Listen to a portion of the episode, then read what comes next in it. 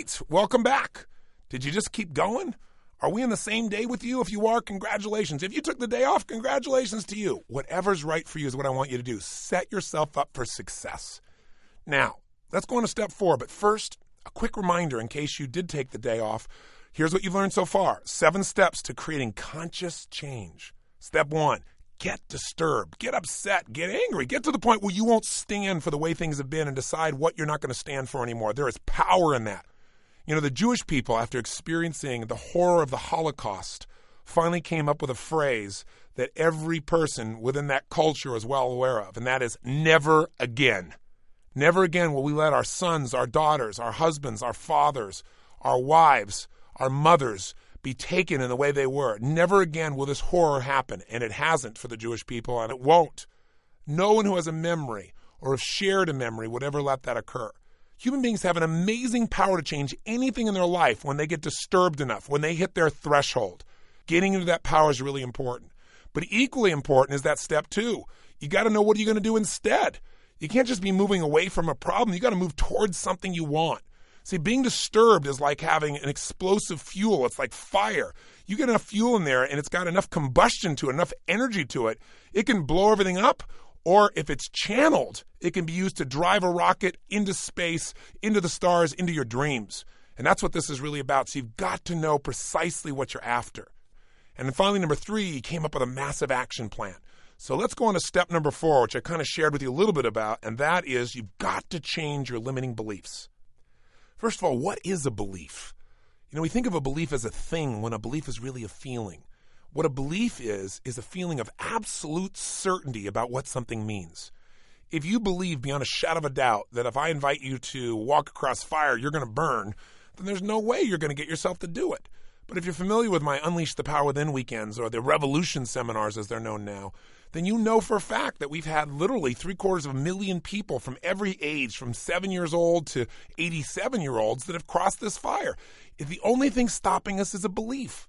See, if you don't believe you can ever get yourself at 6 a.m., you're never going to. If you believe you have to have eight or nine hours sleep, you're going to make sure you get it because you don't believe you'll function without it. As you believe, so is it done unto you. Sound familiar? Whether you believe you can or whether you believe you can't, you're right. Because when you feel certain about something, you're going to find it. You're going to make it happen. If you're certain that you can't succeed, you're going to look for all the reasons why you shouldn't even start because who wants to fail? Beliefs control our behavior. Now, sometimes the belief is unconscious. Like, you know, you've been taught your whole life, look before you leap. But you're also taught he who hesitates is lost. Figure that one out. Very often we have conflicting beliefs, but I can tell you this whatever you're feeling, and whatever you're doing is usually based on a belief, and you may not be conscious of it. If you're starting to feel really angry or really frustrated or really sad, I'll give you a little question to ask yourself, and I'll probably talk about this a couple of times. And that question's simply this What would I have to believe to feel this way? What would I have to believe in order to feel this way? See, for me to be angry about this, I have to believe that this person has control of me and I can do nothing about it. Well, when you start to realize what you'd have to believe to feel a certain way, you start to say, wait a second, I can do something about that. That isn't true. And it breaks the hypnosis that the belief has. It takes away the certainty that you're at the effect of things and gives you the opportunity to take control. Does that make sense? The same thing can happen if you're feeling really sad. Why am I feeling sad? Well, in order to feel sad right now, what would I have to believe? I'd have to believe that nothing can ever get better, that I'm overwhelmed and I can't change anything, that, you know, I'm at the effect of it all. But you know what? We all know that's BS belief systems, right? But see, when we tell ourselves something over and over and over again with enough emotional intensity, we start believing it. It becomes an incantation. Most of our beliefs are things that we heard or saw, we felt a lot of emotion about, and then we repeated it to ourselves again and again, unconsciously or consciously until we felt certain. And certainty is such a great asset when you get yourself certain about what you can achieve, what you can do, what you can change, what you can make happen, who you can love, what you can connect with, what you can create. But when you're certain about your limitations, you got a real challenge. And you know what? Most people know more about their limitations than their assets. I have a great friend. His name is John McCormack. He was Inc. magazine's Entrepreneur of the Year many years ago. And one of the things that happened to him is early in his career, he was very, very successful. But he developed some beliefs that almost destroyed it. And what happened for him was he was a police officer in the early 60s, and he was assigned to a pretty tough area the Bronx and Harlem. And he found himself one day in a position where he got a call about a burglary. and he raced to that call. On the way, he passed two other officers in a car who were just moseying on over. So he found himself alone with one gun and surrounded by four men with shotguns. Now, he was fairly freaked out, but he took control. He acted totally certain, which is a good thing to do when someone's got a gun on you. He said, Listen, you're totally surrounded. Drop the guns. If you shoot me, you're going to fry forever. Besides that, how much money did you get anyway? And he asked it with such certainty. One guy said $27. He said, You want to die for $27? Drop your gun. And sure enough, they all dropped it. Certainty can be a pretty great asset. Sometimes you got to believe when there's no reason to believe. That, by the way, is called faith. And we all have faith. Belief is something you learn to have, faith is something you're born with. So you can't drive down the street with a little yellow line separating you from all those crazies unless you have faith. Otherwise, you have to stay home because what's going to prevent them from driving over to your side of the lane and killing you? Nothing. It happens every day. So how could you possibly drive with such uncertainty? You just have faith that it's going to work out. You don't focus on, oh my God, what if this happens? What if that happens? What if it doesn't work out or you couldn't drive? Well, the same thing's true with making a change or making a goal happen, making it real. Let me tell you the rest of the story with John, though. So, John took a look at his life after that and said, you know, do I really want to risk my life to save somebody else's $27? And it was near Christmas time, and he was a bit frustrated, so he decided to make a change. Why? He got disturbed. Remember that? He said, This is disturbing. I'm risking my life for 27 bucks. I don't think so. And none of the other officers cared enough to even speed up and help me. Second, he decided he wanted something else in his life. And so it was Christmas time, and he said, You know what? I'm going to get together with my brother and let's sell some Christmas trees and see if I got another option for making some money in my life because this is not fulfilling me. He got clear he was unfulfilled. For years, he kidded himself and said, Yeah, it's not that bad a job. Now he realized no more. So what does he want?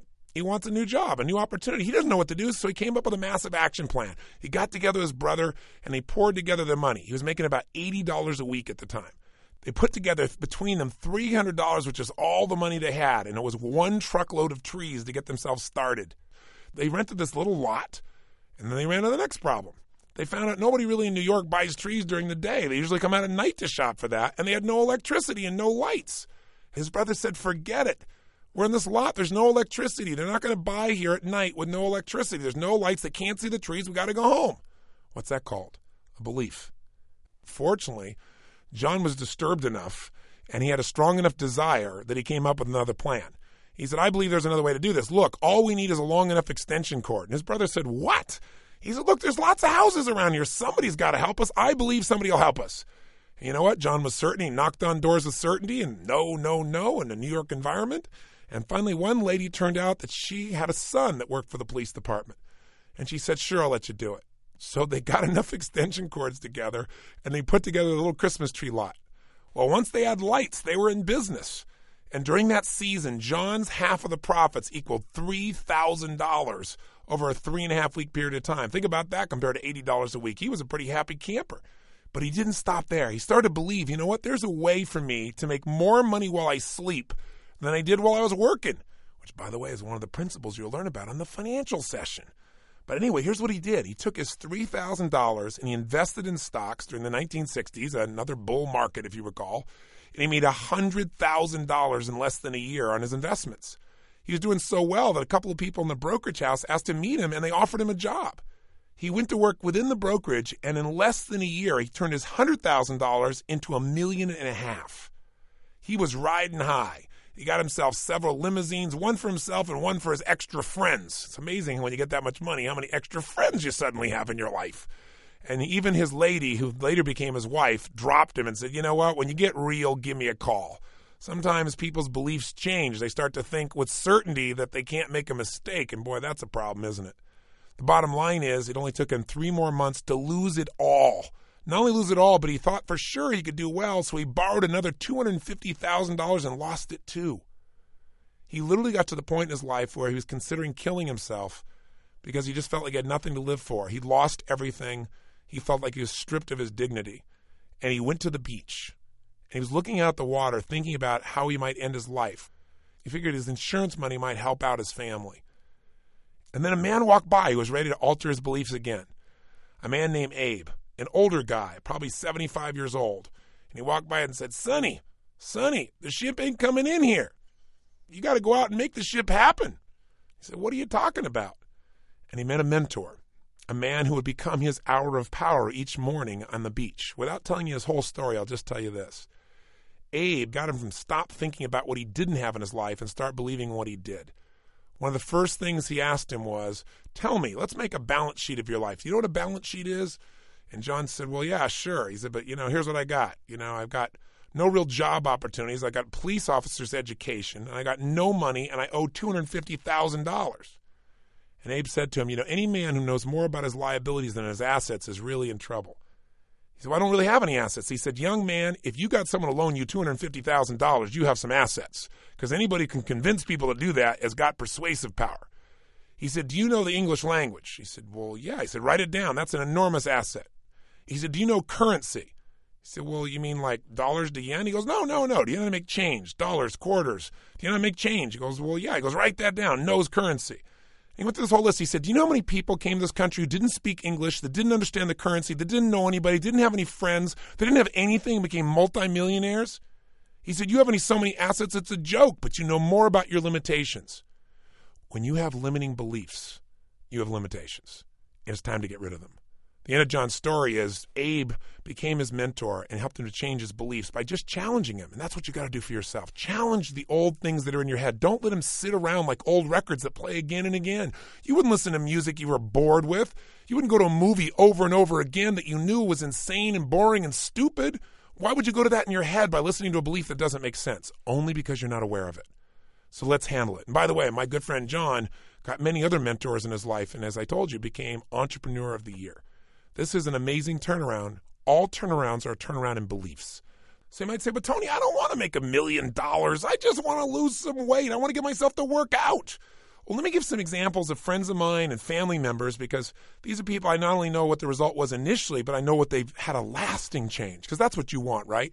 You don't want to just change for a moment. The way to get lasting changes is not only get a plan, but develop a sense of absolute certainty that working out or whatever it is you want to change is what you're about as a person. Let me give you this example. This young lady, for years, she wanted to work out. She talked about working out, but she should never get herself to do it. In fact, sometimes watching me work out would get her really negative because it reminded her of all the times that she wasn't working out, what she wasn't doing, what she wasn't following through on. But I got to tell you something. She made a revolution. And frankly, she's my role model now. I mean, she is so absolutely consistent, no excuses. And the changes were a change in beliefs. But I'll tell you what her beliefs were five years ago, her psychology, if you will, and what they are today. Five years ago, she believed, I'll never exercise, but I really want to. now, think about that. I never exercise, but I want to. Want is such a weak thought, isn't it? You never work out when you want something. You don't do something when you know you should do it. You only do it when it's really a must for you. Secondly, she thought, well, it's not that bad yet. You know, that's a great way to live your life. You know, live your life so it's not bad enough for you to change. So just live in a way that doesn't really fulfill you. You know, the yet is the key word there because it tells you she believed it was going to get worse. Third is she believed there's still time. I mean, I'm still young enough, I can still turn it around. And her fourth belief was it takes too much time. You know, I'm just so busy right now. The truth is, she's more busy today than any time in her life. She has more responsibilities. She never misses the exercise, and it is her juice. It is what makes her life work. But back then, it's there wasn't time. Then it was too painful. And one of the reasons was when you first work out the first time, it feels good. But day two, if you're lifting weights or even running, very often within two or three days, you might feel stiff initially because you're using muscles you haven't used before. So she'd feel that stiffness and then decide to quit. Well, then she'd go back to exercising and she never made it through the threshold. She'd have to start over and go through the pain again. If you just keep working out, you don't go through that pain. You have the normal momentum. The muscles work, everything feels great. It's just that initial time, but she kept going through the initial barrier again and again. So she linked pain to exercise. Six, she didn't believe she could really afford a trainer. But when I had nothing, I went out and got a trainer because I valued my body so much. I said, this has to be as important to me as a meal. This has to be important to me as anything else because by not having a trainer, she'd work out too hard. She'd overdo it. And then what would happen is she developed certainty, all right, certainty that exercise equals pain. And finally, she believed it was easier to eat than it was to do anything else. You know, something happened, she got scared, she ate. She got stressed, she ate. She got herself in a position where she felt overwhelmed, she'd go eat. What changed her life was something disturbed her. And again, for some people, that's having a birthday with a zero or maybe a five after the age of 40 at least. For some people, it's someone says something to them or they feel overwhelmed or they finally look in the mirror and tell themselves the truth or they just feel so fat they hit threshold. And living on the beach, right on the sand, she decided one morning to go out for a walk. And she loved it. Just walking along the beach, hearing the water, letting her thoughts flow. The next day she walked again. After a couple weeks of doing this, she started jogging. After a couple weeks of jogging, she got a trainer. And after a while, it became her total time. Today, she has a totally different set of beliefs. First of all, she works out all the time. Six days a week is pretty consistent for her. So her first belief now is I must have time for myself every day to think about my life. And that gives me more to give to others. And this is my time and it comes first. Second, she believes I'm worth it. Nothing's more important than this. Third, she believes it's her real hour of power, that she runs or she lifts for 40 minutes to an hour, but she's certain at the end to read for five or 10 minutes and then just meditate. She reads something she believes is spiritual, something she thinks will trigger her mind to create an extraordinary life, one that's guided, and then she closes her eyes and she just lets her mind disappear. In the last couple minutes, she visualizes what she wants for her life, and she says it's the most powerful centering thing she does. Fourth, she believes if I don't do this, I get stressed easier. I get tired easier. And when I do it, I have the edge. And it's the edge of peacefulness. She said, People tell me all the time, going, Oh, heck's breaking loose around you, but you seem so calm. She said, Because I create that calm first thing in the morning. I create that strength. Her fifth belief is it's fun. And she said, I love it. She said, You know, when I'm exercising, I don't go, Oh my God, there's five minutes left, or Oh my God, how am I going to possibly last this time? She says, When it gets tough, I start singing, Yes, yes, yes. I chant that in my head. I smile and close my eyes and feel myself getting stronger. She's linked it up as fun, whereas before it was pain. She said, It's part of my identity of being an achiever. She goes, It feels so good to me to have my kids have to work hard to keep up with me. I get on that running machine or on that bike, that spinning bike, and they got to work hard to keep up with me, and they're half my age. She goes, That feels pretty awesome. She goes, Plus, I believe it's an investment in my longevity. I believe that if my mom and dad would have worked out the way I have, they wouldn't have died the way they did. Both of them died of cancer. And finally, she said, My body is my temple. So now she lives her life in a different way, and it's a celebration of her body where she used to hate it. She's telling me the other day, she goes, I don't understand people get upset on their birthday. She goes, It's a great day. She said, On my last birthday, you know what I really did? I went for a walk, and all I did was spend the whole hour giving thanks for every part of my body. My heart that's beat every day without taking a break. No lunch break, no time off. Even when I wasn't paying attention, it was there. My eyes that have shown me the love on people's faces she said the ears that allowed me to hear the most magnificent music and conversation. She said the skin I get to touch with. She just lives in total gratitude for every part of her body. Now, that's quite a shift. And what that does is it makes her addicted to really taking care of herself.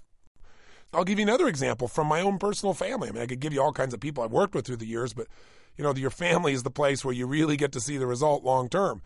And one of my boys, Joshua, uh, he really wanted to learn international business. So as a young man, he wanted to go to school, an actual prep school, a high school, overseas in Switzerland. And it's considered to be one of the top schools in the world. The King of Oman's son was his roommate, to give you an idea. And so he was traveling with a rather unique crowd. They want to study, you know, the history of Egypt. They fly to Egypt. They'd spend the night in the pyramids and fly back. I mean, it was not quite the way I was raised. But, you know, all human beings have a need to feel important and significant. And it's very easy to get seduced by your peer group to do things to get significance when you feel insignificant. Because we all do at times, don't we?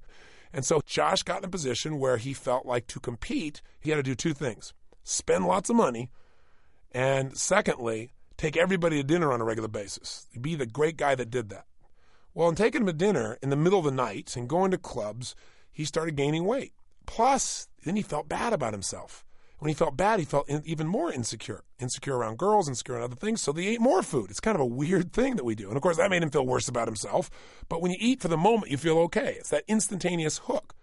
Well, over the course of two years overseas, I come to see him. He gained all this weight. Then I came to see him again. He gained 110 pounds. And we couldn't figure out what the heck was going on. Well, the bottom line is he had zero exercise and plenty of consumption. Now, this is called recipe for disaster. There were lots of other factors that affected him, but the bottom line is he would not work out, even though he knew that he was in incredibly bad shape. He looked obese, he was obese. We were worried for his health, for his heart. I mean, when you weigh that much at that age, you're in trouble. So here were the beliefs that he had. You know, when we tried to talk to him about working out, he'd say, well, working out equals pain. And see, plus, when he worked out, he felt even more inadequate because he didn't feel like he could do it. It was too hard. He couldn't run even 100 yards. The second belief he always had is, well, I can handle it later. I'm going to grow into my weight. I'm still young. You ain't going to grow into that weight. you know, not unless he's going to become some professional wrestler like The Rock or something. I mean, you know, it's not going to happen. You know, but this had to be a conversation we had to have. But the point of the matter is, he kept saying, know, I'll grow into plus. I can handle it later, and I've got so much stuff to do, right? And the third thing he'd say is, well, I, I just can't think about it right now. You know, I just need to push it aside because I'm so busy. I'm I'm so many things I have to accomplish in school here and all these other areas. Of, you know, I'll just again I'll handle it later. I can't think about it right now. His fourth belief I found out was he associated rejection to exercise because girls were in the gym. And you know, being in the gym working out made them actually look at his body more. He felt like, and he felt like he was so big, so obese that people were staring at him. And he also felt rejected by the guys in the gym. They didn't want to work out with him because he didn't look like he was an athlete. And so it became a self fulfilling prophecy. And he didn't feel like he belonged in that environment. He said, you know, it's like the bottom line is, you know, I, I, that's not my environment. Those aren't my peers. That's not where I need to be. Because all it meant was massive rejection for him. The fifth belief he had was he needed to do it to make other people happy. Yeah, I should work out so that, you know, my friends don't worry about me. And so my parents, when they come, aren't freaked out. He said, you know, but it wasn't really about himself. And whatever your beliefs are, you got to do this for other people. You're not going to do it forever. The only time you get a lasting change is when you decide, I got to do this for me, and you really believe it. So instead of working out, what do you do? He'd eat or he'd smoke. He'd do something else that would sedate himself and get rid of the pain for the moment, but of course wouldn't change it long term. The sixth belief he had is, I don't have the willpower to do it. And by the way, he was certain about that. And so when you've done all these negative beliefs and you keep doing this eating, pretty soon it feeds itself, so to speak. And what happens is at this point, of course, you feel like you have no willpower because it feels like you're trying to push a truck up the side of a hill. I mean, it seems too difficult. And so he had plenty of references that he was really in a position where he didn't have any willpower. We all have willpower. We just got to exercise it. And it feels weak when you haven't used it. It's like a muscle feels weak, but it's there. But his way of not feeling bad about not having willpower is he said, well, you know, this is not forever. This is just while I'm in school here. I'll handle it later. Same concept that people use so often. And then the last belief is, well, I've got to eat all day long because I'm with friends.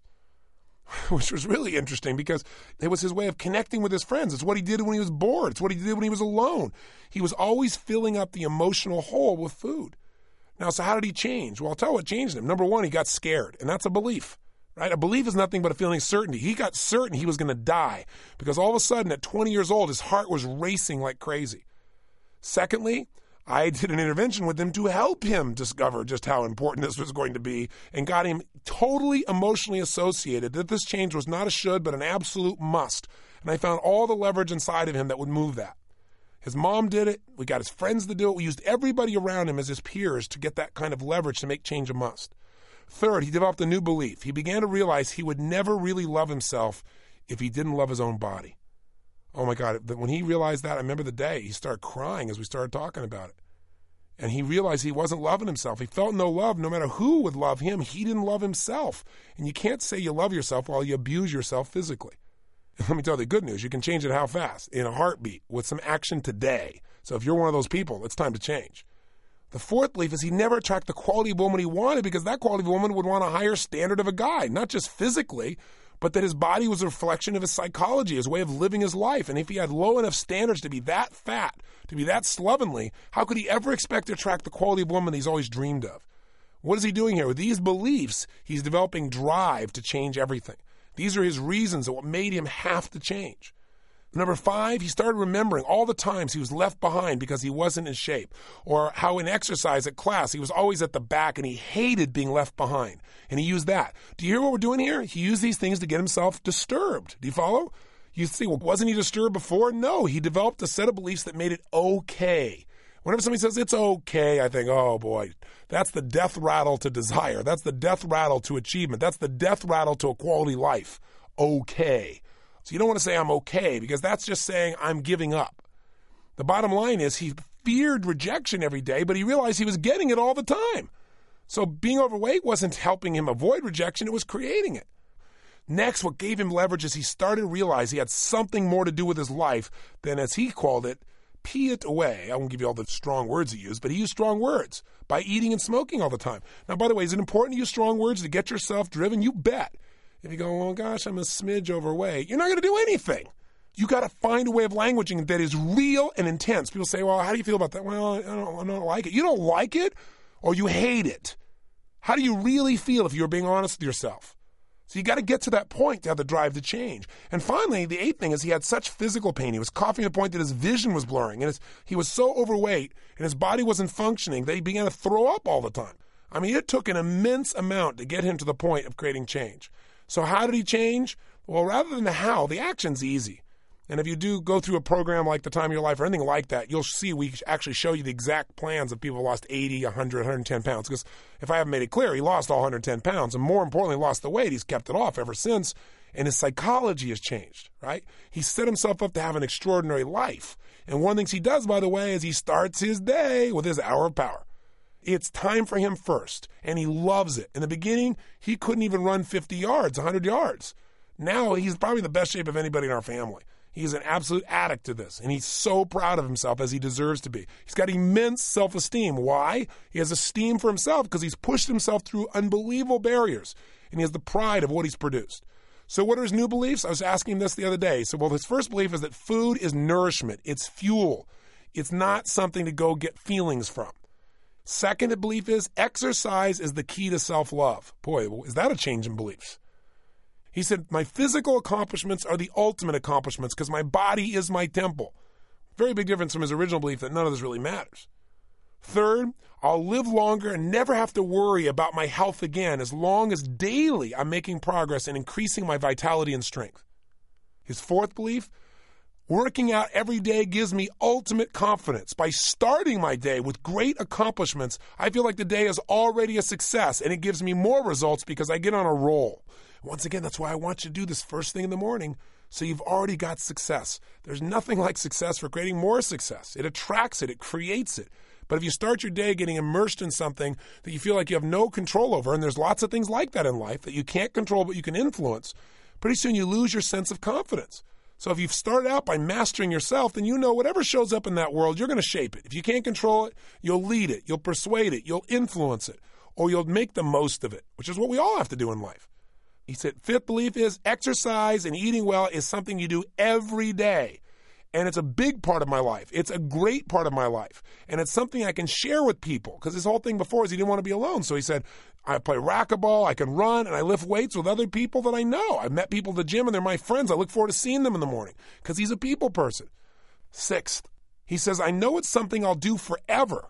Boy, what a belief to have. He said, because it's the purpose of my life. It's the purpose of my life to be absolutely consistent with a peak performance life. It's the purpose of my life to be dynamic and outrageous and strong and healthy and to inspire other people to do the same. And I can't inspire them to do it if I'm not doing it with myself. Seven, this is congruent for what I stand for. I believe in myself. This is my expression of self love. Eighth belief what you do with your physical body is a reflection of your entire life. If you don't take care of your body, you don't take care of your life. If you're not disciplined with your body, you're not disciplined in your life. If you don't love your body, you don't love your life. Boy, that's putting it all on the line, isn't it? But the best thing is he's scheduled this. He's got the beliefs, but he's also got the plan. Do you follow how important this is? I've spent a lot of time on these examples, but the reason is psychology is everything.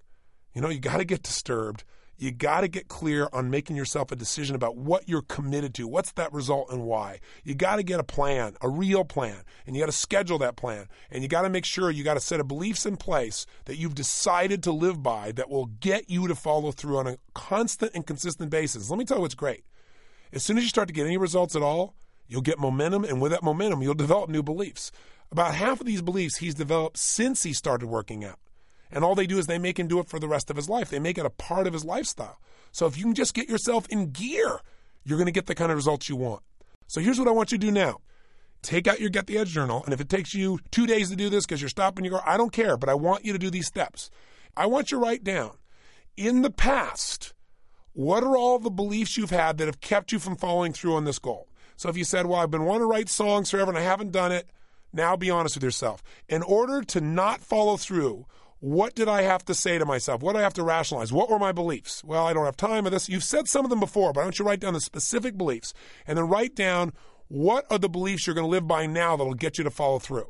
So if your old thing is workouts equal pain, the new one is not working out is the ultimate pain because being disappointed with myself is the worst emotion on earth. Plus, working out, second belief, is easy and fun because I can do it, I can schedule it, and if I schedule it and I do it every day, it'll get easier. Every day I'll enjoy it more.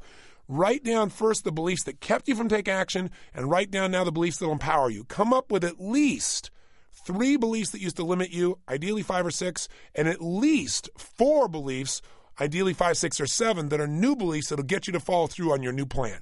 Go for it now. Please take the time for this. This is very important. Okay.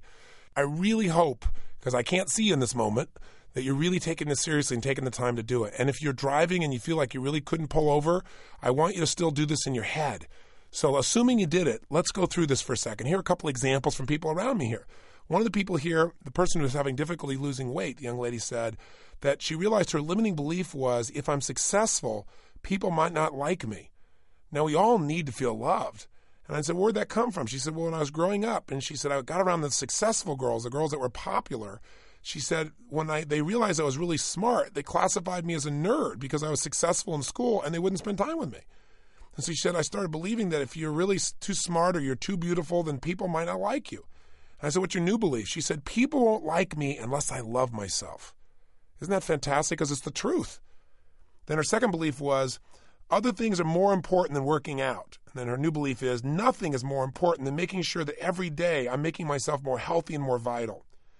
The third belief she had that kept her from taking action was, well, it's not that bad. And her new belief is, it's terrible. Now, listen to the language she used here because this is why she's really motivated to change. She didn't say, oh, it really isn't very good. She said, it's terrible. Every pound I gain is eroding who I am as a woman. So that kind of belief system, that new belief, will move her to action. Do you follow? I mean, so few people ever allow themselves to be disturbed long enough to do anything about it. Man, they get disturbed, they instantly want to get rid of that pain. Let's do something right now, instantaneously to feel good so I don't have any driver motivation. You don't want to kill that. Then the few people that keep that usually just stay there in the pain and don't do anything and they beat themselves up. Oh, yeah, here, here I Let me tell you what else I've screwed up on. As opposed to those that say, okay, this is not good enough. Not another day, not another minute. I am changing this now. And then in that mode, they then get focused on the result. They don't focus on the past, they focus on the future they're going to create now. And they focus on why, so they find that drive. So few people do that. It's a joke. That's why so few people ever achieve. And the few that might do something like that rarely come up with a real plan. And then even if you get to that level, here's why most people never get any results, because then their old beliefs take over and wipe out the plan. Do you understand why we've taken the time to do this now? It's so important. Now, by the way, you're not going to be perfect. You're going to screw up. Things are going to get off target at times. But if you do these steps, you're going to have so much momentum moving you forward that the few challenges you bump into will not be enough to stop you from getting what you're after. Especially if you do the next step. And that's step number five set the game up to win. Now, what does that mean? You got to set yourself up to win. So many people, when they build their plan, when they organize things, they make it so rigid, so tight, so intense that there's no possibility of you feeling like a success if you're going to win, you got to be able to reward yourself for doing things approximately right in the beginning. Here's what I mean. If a child is going to actually learn something, and that's what we're doing when we're creating change, right? We're learning how to do things differently. We're learning how to get ourselves to write those songs. We're learning how to get ourselves to work out consistently. We're learning how, to take the time for ourselves or create those products. We're relearning. We're learning something. So when you go to learn something, you don't usually do it perfectly the first time. And if you have to do it perfect or you beat yourself up, your brain's going to go, why even try? I don't want to feel like a failure. So you got to set up the game so you can win. Now, the secret then is when you create a plan to do something, is do everything you can to make it so it's enjoyable along the way. I call it scoring it. You know, if you think about it, if you go to a movie and there's no music, it's not the same movie. You can go to a movie that's, you know, okay with a great music. It's like it lifts your emotion, it moves you. So, for example, in all my seminars, I use music at various points. I have people move. I do things. I use humor. I use jokes. I put things on the screen. Anything I can to score to add that additional emotional intensity that makes the process enjoyable, not just the outcome. Does that make sense? Think of it this way. If you're familiar with my work, I teach that all human beings are driven by six needs. Now, I'm not going to go through them here in detail because they're in Personal Power Classics, and hopefully you've already gone through that now, haven't you? You're supposed to go through that week first. I hope you did it.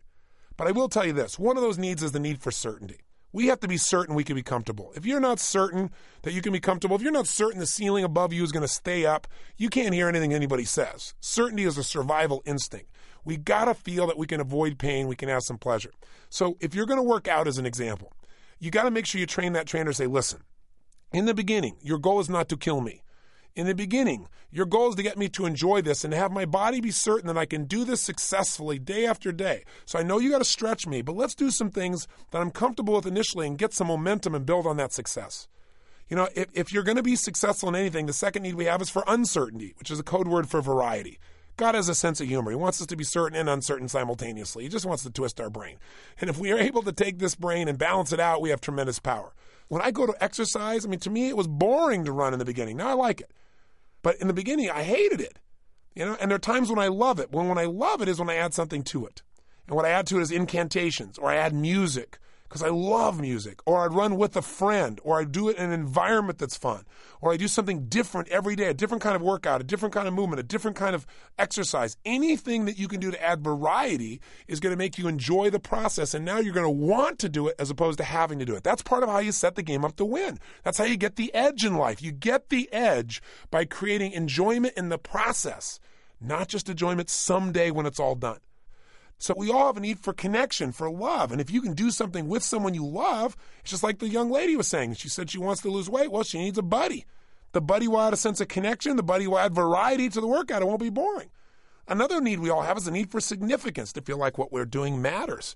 I'll give you an example. I was talking to a couple of ladies on that great television show called The View that's on in the mornings in the United States. And I had them approach me afterwards and they said, you know, we really want to work out we want to do it, but we don't seem to follow through. And I said, Well, tell me why.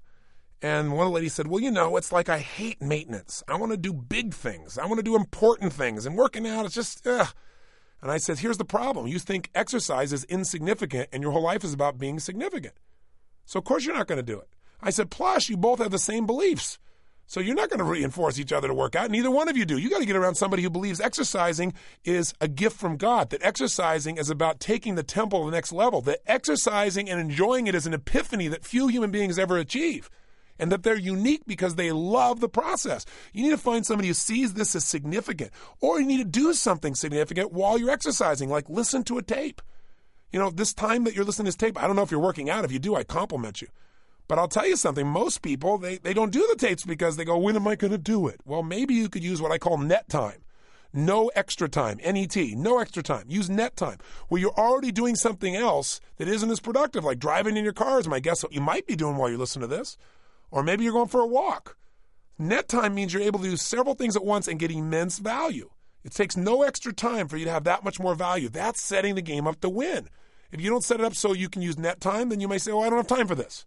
So think about how you can use net time. So that's another way to make this happen. Another need we have is to grow. So if you measure your progress, you'll be excited about it. If you only measure it one way though, like how many pounds you lose, forget it.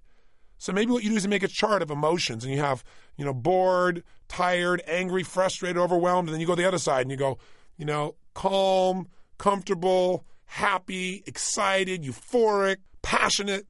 And maybe you put a little thing at the bottom, day 1 through 31 and then you just chart two or three times a day. You write down the time of the day, and write, here's where I am, and you mark it, and you chart. As you work out, what happens to your emotions? As you do this morning ritual I told you about, this hour of power, chart where you are after you've worked out. Chart where you are when you don't work out. It'll be real obvious. You'll see you're, you're way up at the top in the peak levels of life and the peak emotions, right? The upper levels whenever you do these things to your body, and you'll feel the lower levels when you're not. Measure more than just weight loss. Measure anything that can give you growth. I mean, we all have that need to feel we've grown. So the more you measure things, the more you reinforce it, the better you feel. And finally, contribution. If you can find a way that by working out you're contributing, most of us will do more for others we care about than we'll ever do for ourselves. So there's so many ways to meet your needs. You want now to say, whatever the tasks are at hand, what do I need to do so that I enjoy the process? What can I do to score it? If it's working out, can I add music? Can I work out with a buddy? You know, can I pray while I'm doing this? Can I do incantations while I'm doing this? What can I do so I'm comfortable? So, what can I do so I have different kinds of workouts? So I have variety. What can I do to meet some of these needs so I enjoy the process?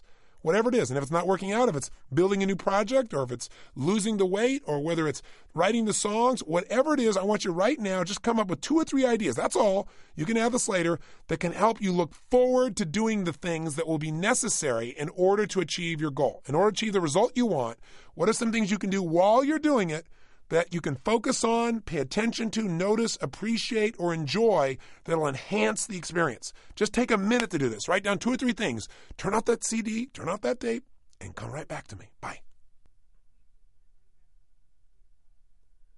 Okay, so what did you do to juice it up for you? I can tell you the areas people tend to do is they tend to think about things or focus on things they weren't focusing on before. Like one of my friends here was saying that, you know, he realizes that he feels so happy he feels what he called an abiding exhilaration when he's worked out. He said it's like joy is always in the background of my life, and he said I miss it.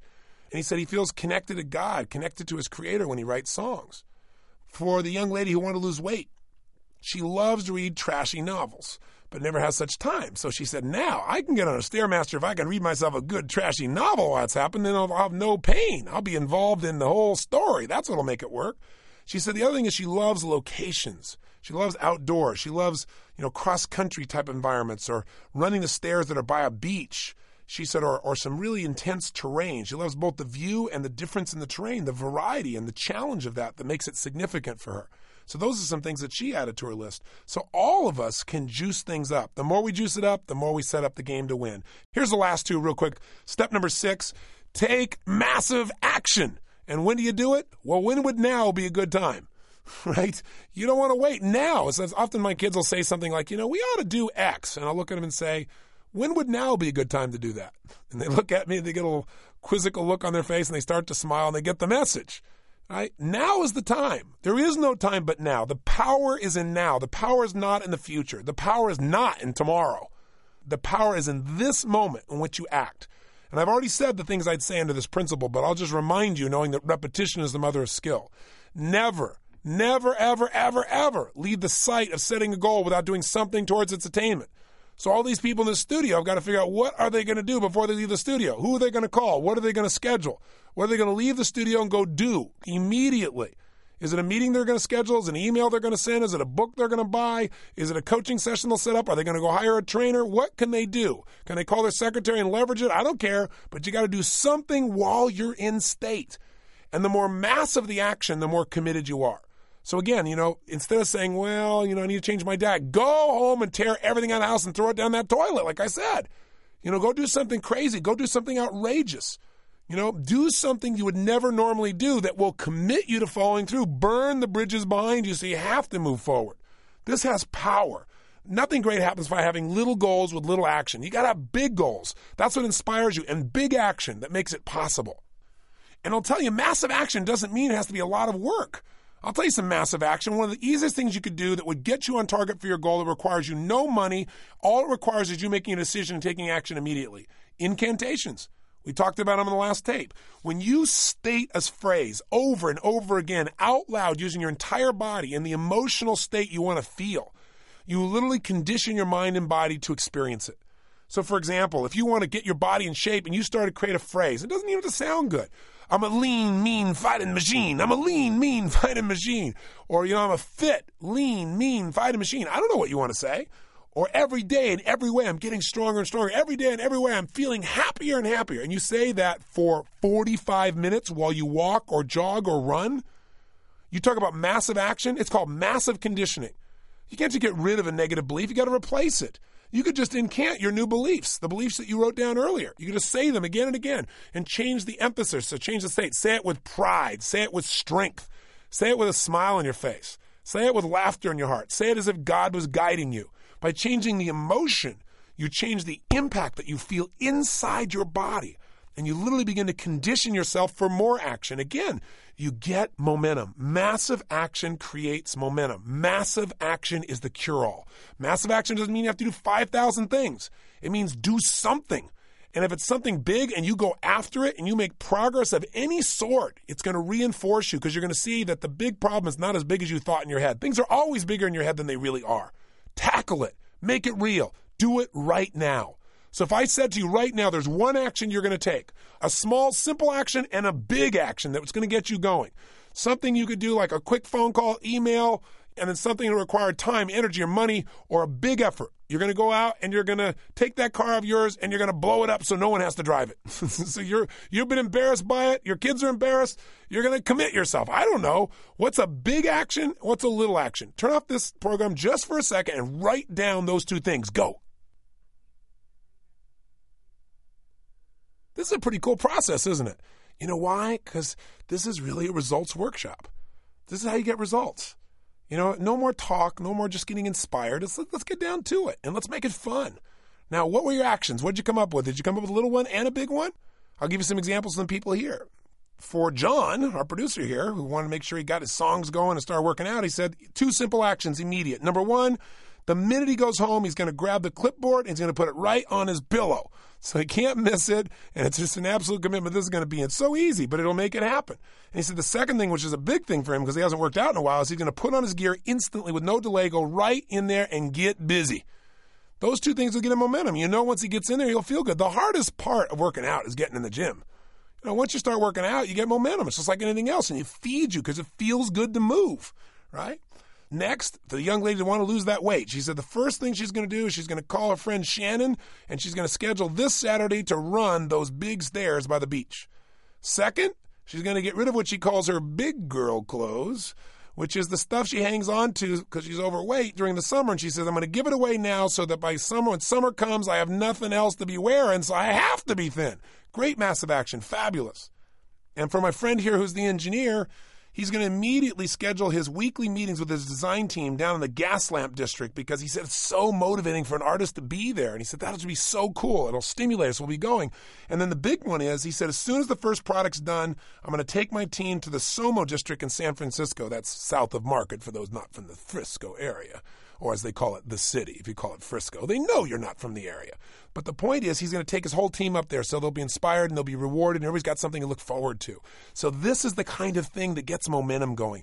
So, here's the final step. Step number seven use the seventh power. You go, step seven, seventh power. Is this designed to confuse me? Yes, it's designed to sound mysterious because we're coming to the end of the workshop and you have to add a little zest in here because, you know, while we've got an action plan here, it's pretty basic.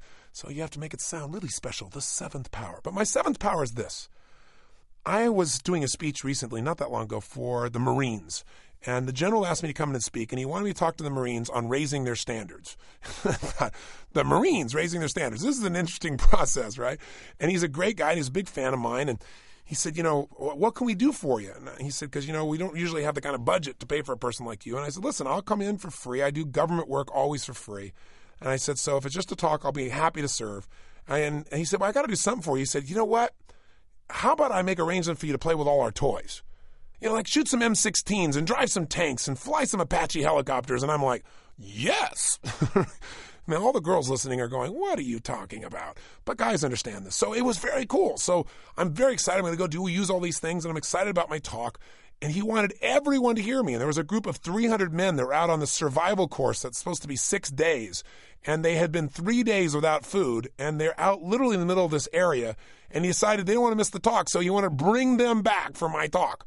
So I'm standing out there, and I don't know, a couple thousand Marines everywhere I can see, and they're standing there, these 300 guys in full gear, battle gear, in the hot sun at 12 noon with about 98 degrees, and they've got their black war paint on, and they're holding their M16s in their hands. And I'm thinking, I better do a good job here, you know? And so I thought, oh my God, I got to make sure my standard's high. So I did my talk with these guys, with them for about three hours, supposed to be an hour and a half, and they went for it and I went for it. And we just went till we got the result because it wasn't about the action plan. It was about doing whatever it took to get them where they needed to be. And at the end, I mean, you got chills as these people were doing this incantation that we do called I am the voice. It was amazing. Some of you have been to my seminars, you know what I'm talking about. But all these Marines doing this. And the general afterwards, he was driving me in his car, and we're going to go see this Apache helicopter, and I'm juiced, and he's juiced. And he said, You know, Tony, he said, I've never seen anything like that. That is extraordinary. And I said, Well, thank you so much, sir. And he said, You know, I got to ask you a question, though. He said, You got them to raise their standards today immensely. And he said, Not all of them will keep those standards, but he said, I know some of those men, they were moved today. But I got to tell you, even without you, we get them to raise their standards. He said, In fact, you know, most of these people, most of these men and women have the highest standard today as a Marine that they'll ever have in their life. And he said, sad because when they leave this environment, he said, their standards will drop for a lot of them, for the majority of them, Tony. And he said, Why do you think that is? Is it because people don't care? Is it because people are basically lazy? Is it because people have to be supervised like children? I mean, why is it that people lower their standards like that? And I said, Sir, it's not that people are lazy. It's not that they don't care. It's that most people's lives are a direct reflection of the expectations of their peer group. he looked at me and said, Wow. That's heavy. And I thought, yeah, that's good. I should write that down. right? And I said, let me say that again, sir, so I could remember it, of course. I said, most people's lives are a direct reflection of the expectations of their peer group. Everybody in life has standards for themselves, but we all have certain needs. And one of those needs we talked about earlier is the need for love and connection. One of those needs is the need to feel like we're significant or important to the people around us. And the people that have the power to make us feel loved or unloved the people we give that power to are the people we call our peers. Now, for some people, the peers are their family. For some people, the peers are their friends at home. For some people, they have their peers at work. But anybody who you care how they feel about you has the power to influence the way you think to some extent. Now, some people are completely influenced by their peers, and some people tend to lead their peers. But everyone is influenced to some extent. And the reason is because we all want this love and connection. So, when I say that most people's lives are a direct reflection of the expectations of their peer group, here's what that means. If you have a peer group of people, people who you care how they feel about you, and they have a lower expectation for what they want for their body, for example, let's say they, you know, they're comfortable with being overweight, then if you have a higher standard, it's going to bother you to see that they're overweight. But because they're your friends, you don't want to make them wrong all the time, and that, that would feel terrible. You love them. Plus, they don't want to feel like they're not significant either.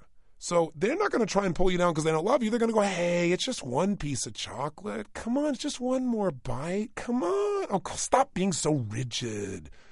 And all they're doing is trying to make sure they don't lose you.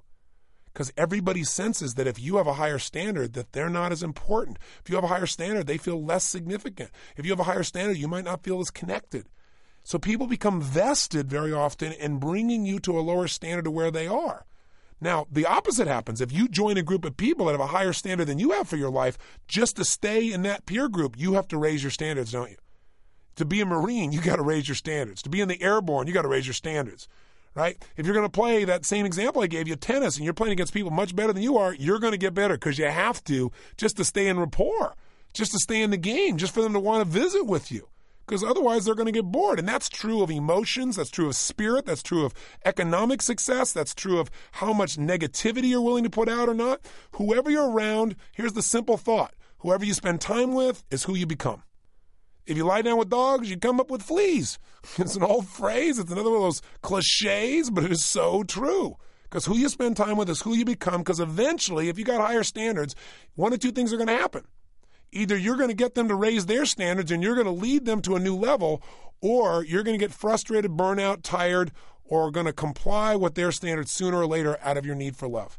So in life, here's what you got to do. A lot of people say, yeah, but my peer group's my family. Oh, no, no, no. Here's what you got to do love your family, pick your peer group, right? Because a lot of family members are not the right people to be influencing how you feel because a lot of them have their own stuff. So you got to pick your peer group and love your family because you got to love your family whether they're nice or not. That's just about being a human being, right? So when I say to tap into the seventh power, it's the power of environment. It's the power of picking a peer group that has a higher standard. So if you want to make sure this plan you fall through on really occurs, you got to get somebody else who's already living that way. If you pick a buddy who's also struggling to work out, the two of you will find yourself at Starbucks instead of at the stairs. You can't let that happen. Find somebody who's already succeeding. That's why hiring a coach is so valuable because you know they can't cop out. That's their job, and you know they live it every day. But if you get somebody who's equally struggling as you are just because they give you good company, I can promise you the two of you are unlikely to hit the ultimate level you're after. You got to get around people with a higher standard. Now, if you get that person and you take your friend with you, and the two of you have someone who's a higher standard, and you both care how they feel, or you've hired them so you have to follow through, then you got a different game, don't you? then things are going to actually occur. That's why I so believe in coaching. I mean, my favorite thing is to make sure that when somebody has an immersion program like this, there's someone to walk you through making sure you take action. So I really encourage you to call our company and get yourself a coach. Start out for 90 days. At the end of 90 days, if you're not thrilled, you can end it. But you won't. You'll find these coaches will make a difference in your life long term. Because what coaches are, are people that have a higher standard and they have an entire focus to make sure you follow through and you can't manipulate them because oh, they care about you. They care enough to not let you lie to yourself, not distort things. And they'll help you get disturbed if you're not. And they'll do it in a way that's elegant and respectful. They'll help you make these decisions. They basically get you to do these seven steps on a regular basis instead of you hoping that it works out. So that's why coaching's so valuable. But you got to create an environment where you are reinforced for doing what it is you're really committed to. You've got to make that happen if you're going to succeed. And by the way, Pick an environment that also reinforces you, like we talked about earlier, for the small wins. You got to have somebody that not only will challenge you, but you got to make sure you get rewarded. So if they don't do it, do it for yourself. Like if you're going to learn to play the game of golf, for example, it can be a bit overwhelming unless you focus when you go out and play not on all the shots you missed, but on the ones you made. If you go out and say, okay, I scored 138 today, and these guys, they hit a 62, this is a bit depressing.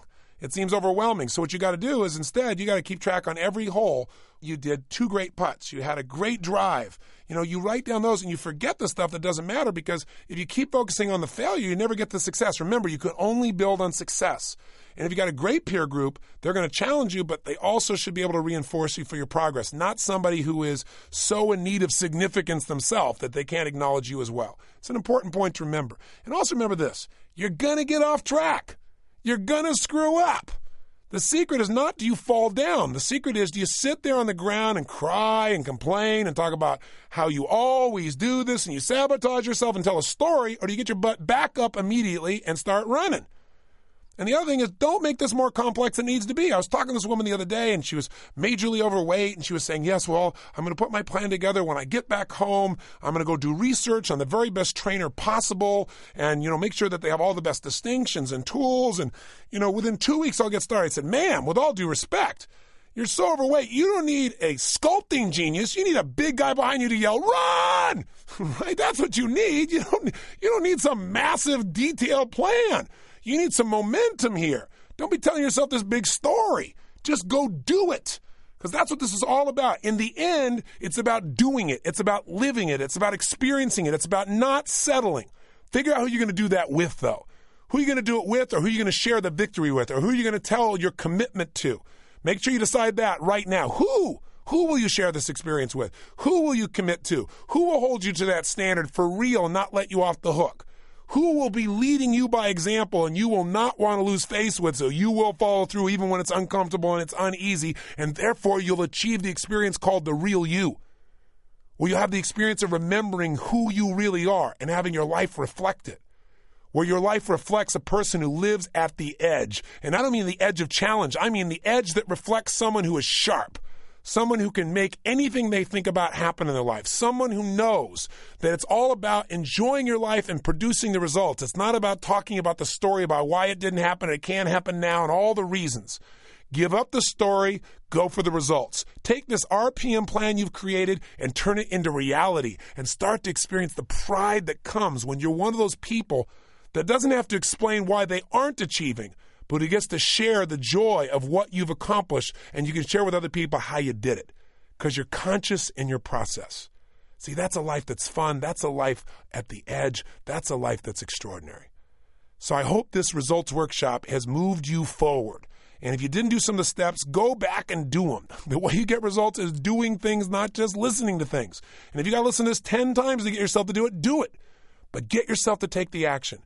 And once you do this, now we can start with this is the foundation. Anything else we teach, you can fall through. You know why? Now you've got a system every day to look at this, a system to feel the gratitude and fill back up with the emotions that'll move you forward, a system to put your body in a peak state so you feel that sense of will, a system that every morning will start your life where you feel successful because you know you've already achieved first thing in the morning, a system that'll get you connected and loving yourself, a system that'll get you focused on what you want and why you want it and the actions to make it work. And all that happens within an hour. And now you got a system here that if you're not following through, you can go through these seven steps, you can listen to this tape, you can kick yourself in the butt, tell yourself the truth, get the plan, make it happen, and make it fun. Now, today, I want you to go do those two things you wrote down you were going to do. Do them right away and really acknowledge yourself. It's my privilege to be your coach. I thank you for taking this journey with me, and I look forward to being with you tomorrow. God bless you and live with passion.